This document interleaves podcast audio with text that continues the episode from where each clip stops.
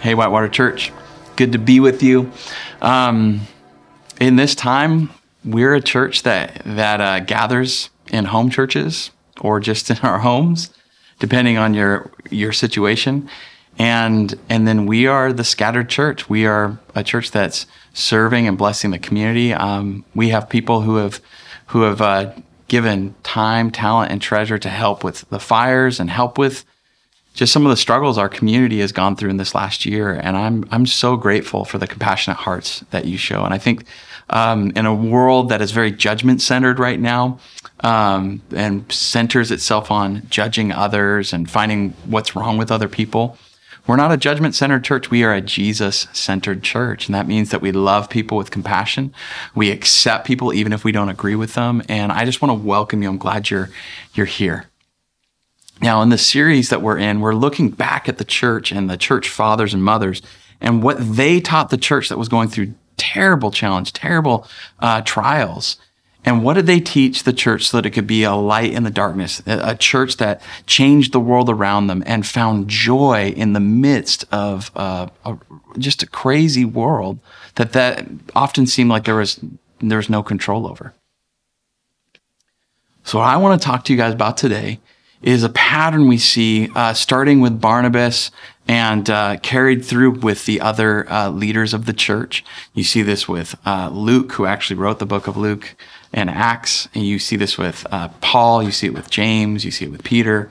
And this is a pattern uh, that, that you see in the book of Acts. It's very simple, but it's very easy to miss. And here's what it is we have to share our stories. Rejoicing in God's grace requires sharing stories of God's grace. Uh, it's so important right now that we are sharing what God is doing uh, because we can't see everything at all times, right? We don't know the blessings. We don't know the challenges. We don't know the, the way God is moving in and through people, you know, just in our homes and just with our phones and our computers. Um, we have to be proactive, not passive in our faith right now. And one of the big ways we do that is by story sharing. How do we how do we share our stories? And let me just give a little biblical background on this. Um, uh, starting in, we're going to start with the thread of Barnabas. That's been kind of a foundation for us.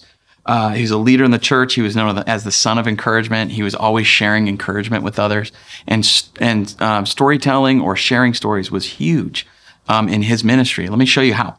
Uh, picking up in chapter 11, this gives a little bit of background some of you guys might recognize.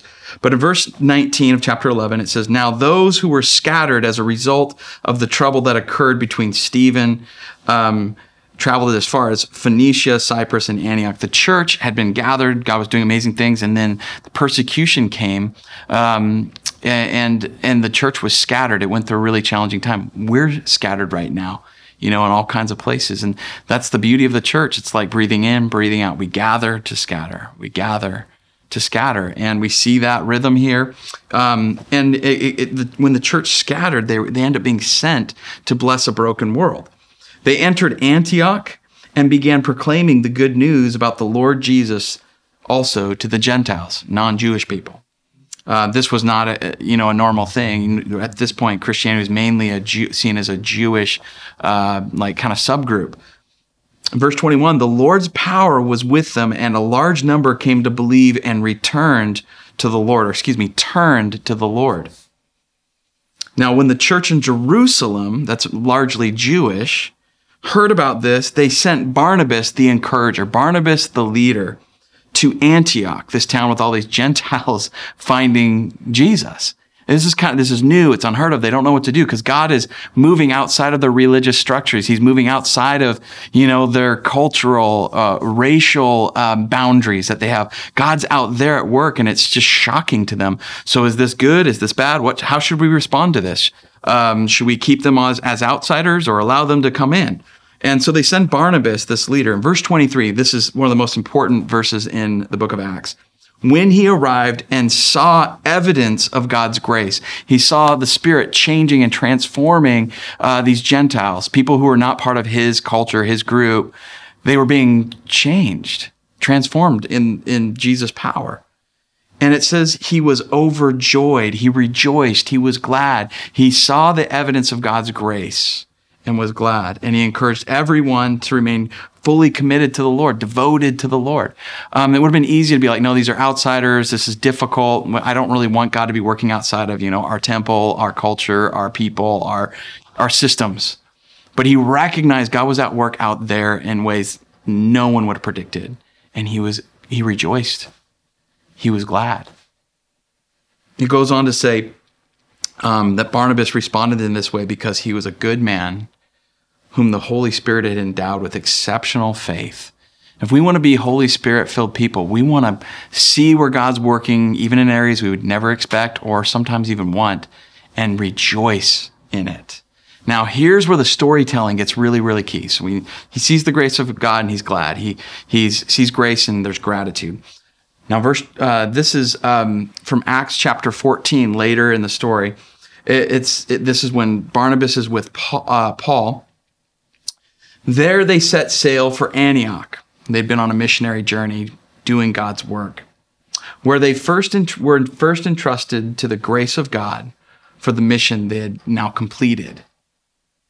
They called the church together when they arrived and reported all God had done with them and through them, how God had welcomed outsiders through the doorway of faith. I mean, Barnabas was always trying to bring the outsider in. I mean, he, he, he understood God's heart was for all people, that all people would know Jesus, all people would be loved, all people would be, would experience the acceptance and transformation of God. And, um, they, they go on this mission. They come back, uh, you know, to their hometown and their home church and then they call every they gathered people. The scattered church gets gathered. And what do they what do they gather around? Uh, is it just a prayer meeting? No that's good. Is it to teach the bible? No but that's good. What do they do? They reported all that god had done with them and through them. God is at work with you and through you with our church and through our church, scattered throughout Pierce County and through and farther. We've got people tuning in even from other states. God is at work with you and through you. It is so, so important that we follow this pattern of sharing the stories of God's grace. We wouldn't know how God brought the outsiders, the Gentiles in, unless the story was told. And it, there's a pattern throughout the rest of Acts and really the people of God where we share the stories. See, God isn't just in the Bible.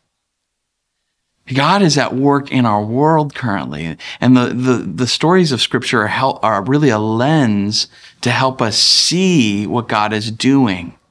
Barnabas' story helps us realize that we need to share our stories.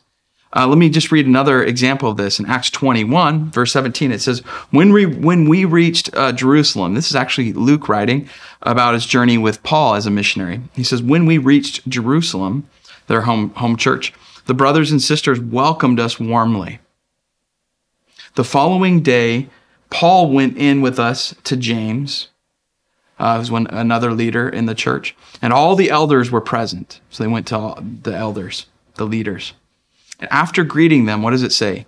He reported in detail what God had done among the Gentiles through his ministry. Guys, it is so important that we tell our stories. Because when we share our stories of what God is doing, we help other people rejoice with us. In verse 20, it says, When they heard it, they glorified God. They rejoiced. They worshiped. They were just blown away. We reflect on the grace of God. We rejoice on it. And a key component of that is sharing our stories. Reflecting together, rejoicing together. It's this rhythm, you know, gather and scatter. We reflect on what God's doing and we rejoice in it. Like we got to do that. This world has, it's hard, the world we live in. It's really hard. But God's at work there. And we have to do the work of reflecting and rejoicing. I want to encourage you to read through the book of Acts and try to underline and find all the areas where it says they went and reported. They reported back to the church. They reported to each other, story after story after story. Um, we have to share these things. And right now, we we have a home church model, and uh, we're just trying to make it simple. We want to we want to meet you right where you're at right now, and Uh, we're encouraging people with who you feel comfortable with, circle up, pick a group that you're comfortable with. Even if it's two or three, the Bible says wherever two or three are gathered, Jesus is present, like he's there. And so it, these groups don't have to be big. They don't have to meet, uh, you know, in your living room if you're not comfortable. We have we have churches that are meeting in homes and parks and backyards and you know just creative places. And uh, we want to empower the church to do that. So pick your people pick a time and show up regularly. And we want to walk along um, the journey and resource you. So if you are interested in starting one or you've you've already been kind of doing that and you're like well like let's just make it a, a kind of official. We want to support you. So go to info at whitewaterchurch.org and we will get you on your way. Um, one of our hopes is that every church would start to have a leader who's the storyteller, the story gatherer, to report back to us so we can tell the stories of what God's doing. Because here's a few things I know about sharing stories. Um, stories encourage and inspire us.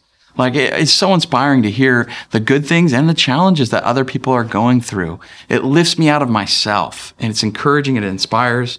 It informs us. It teaches us. We're learning from Barnabas and Paul's story, and we're learning from early church uh, fathers and mothers because their stories were told. We wouldn't learn those lessons unless their to- their story was gathered and told. And we want to tell this, these stories. Uh, stories tell the truth of the blessings uh, and the broken things in our, our world. The stories help us see grace, and they help us show gratitude. And uh, one of the most important things for us to remember today is sharing stories are crucial in helping us reflect on what God is doing and rejoice together. Because rejoicing isn't just the feeling of joy personally. It's it's bigger than that. It's a community rejoicing together. So we want you to rejoice share stories together with your home churches with your spiritual families. Right now we're a church that was gathering like every week and now we're scattered and sharing our stories together um, helps connect us to each other. Like we're still connected in spirit, but boy, when we share our stories, it's like kind of handing out pictures. We give a little picture of what God's doing, um, so that people can see and they can they can be encouraged and lifted up. I want to invite you right now to listen to some of the stories of what God and His grace is doing in and through our church, and I want us to rejoice together right now. Hi, Whitewater family. This is Donna and Lou, and we have some exciting news. Yes, we recently became engaged and we're planning on getting married in early November. And we're really thankful that God has given this opportunity to come together to get to know each other, and we wanted to share this with our Whitewater family. Hey, Whitewater family, I'm Hannah. I'm Matt. And we just wanted to share a bright spot that's happened for us in our life recently. We found out that we are pregnant and we're going to have a baby boy um, the end of December. So we're so excited to welcome um, a little guy into our family. And Matt has one other bright spot we thought we'd share. We're also blessed to get our first home right before COVID happened and are now able to finally host a home church. So we're excited for that yeah, excited to open our home to people. And um, yeah, we miss you guys and hope everyone's doing well. Hi, Whitewater family. For those of you that don't know me, my name is Lee. And I'm a person that enjoys listening to stories. Um, I love striking up conversations with strangers at restaurants or coffee houses. I've even had late night coffee sessions with some of you. Considered it a ministry of mine thanks to face masks, social distancing, isolation. Um, I've wondered recently if my ministry is coming to an end. But a few weeks ago, I had an event that uh, changed my mind. After a 911 call, uh, a ride in an ambulance, an emergency room visit, and a scan of my head, it ended up that I had a small blood clot in my brain, a minor stroke. I was admitted into the hospital and given a dose of blood thinners to try to re- dissolve, reduce the clot. After uh, a scary night um, and uh, a night of prayer from many of you, I woke up completely cured. I could speak fine. All word rec- recon I can't say it now. Word recognition was uh, was right on point.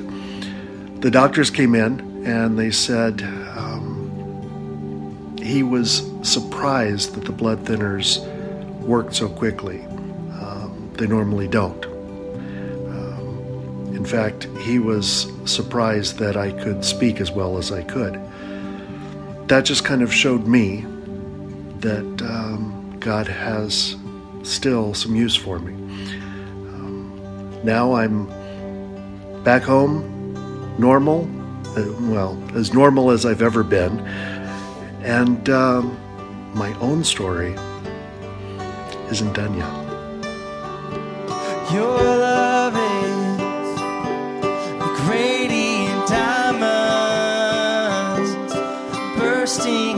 Inside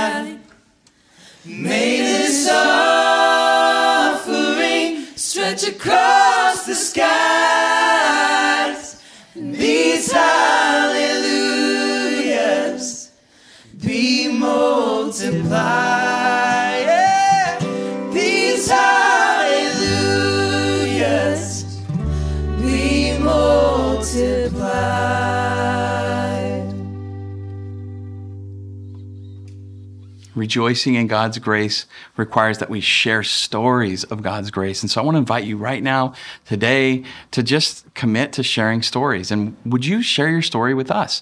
Um, would you just uh, email us at story at whitewaterchurch.org and send in some stories of what God's doing? When we share our stories, it helps other people see the grace of God. As we learn to be grace finders, as we learn to um, reflect and rejoice together in the grace of God, the movement of God's Spirit, um, I want to encourage you to to send your stories in to us. We want to tell them. Um, we would love it if you even just record your own story, like just share, you know, record it on your phone. Um, and then share it with us. Send it to us. Um, send it to story at whitewaterchurch.org um, because we want to rejoice together and get the stories of our church into the hearts and homes of the scattered church of Whitewater.